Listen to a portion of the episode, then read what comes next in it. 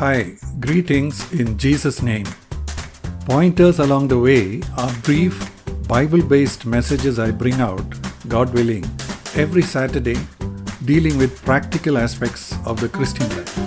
I hope they will be a blessing to you. You can visit my website at www.c-n-c.org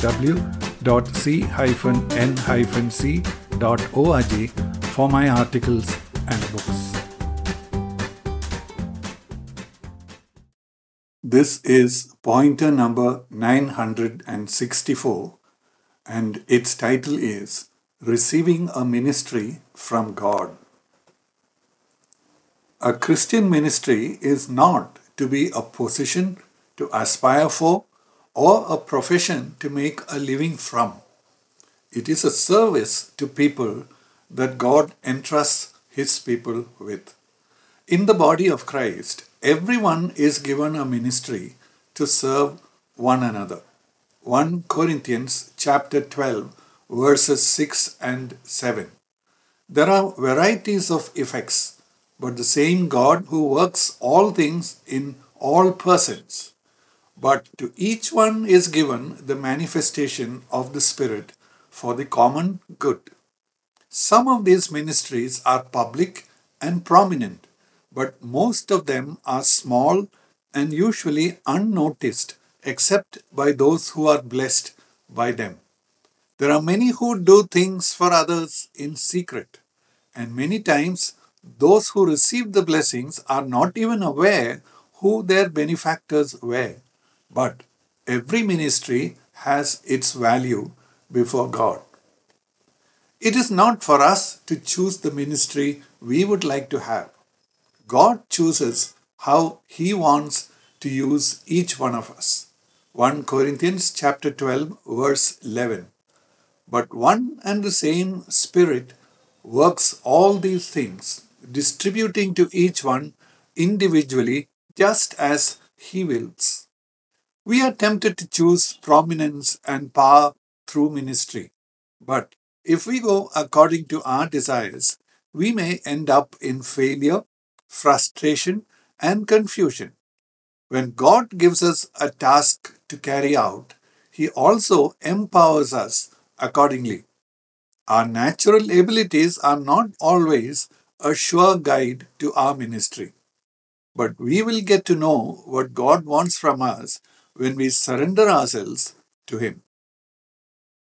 A ministry usually gets born in our hearts over a period of time. The conception shows up with a burden for some need in others that we observe.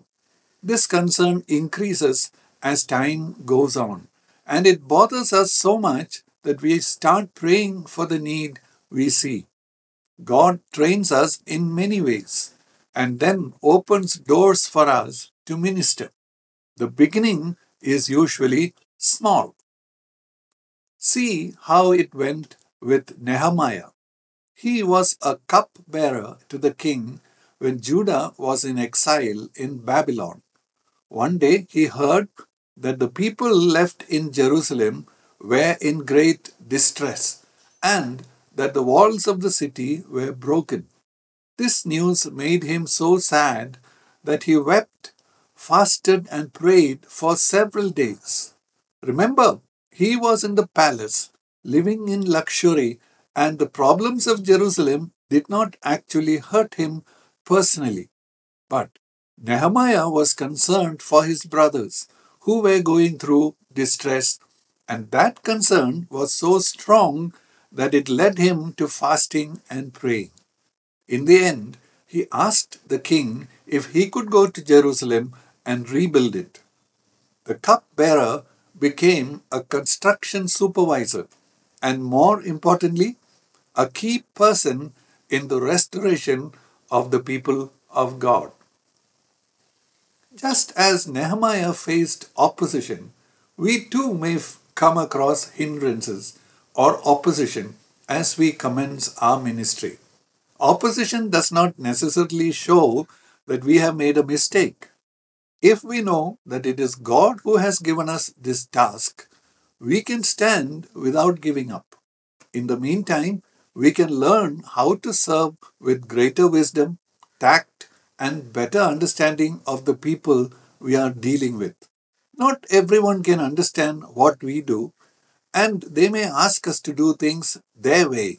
This gives us scope to get back to God and learn from Him. There is wisdom we can learn from others, but we must not at the same time give up the uniqueness of our ministry. God gives each of us a different task. A large part of our growth comes from learning from ministering to others. May the Lord bless you in your life as you have listened to these words. Thank you.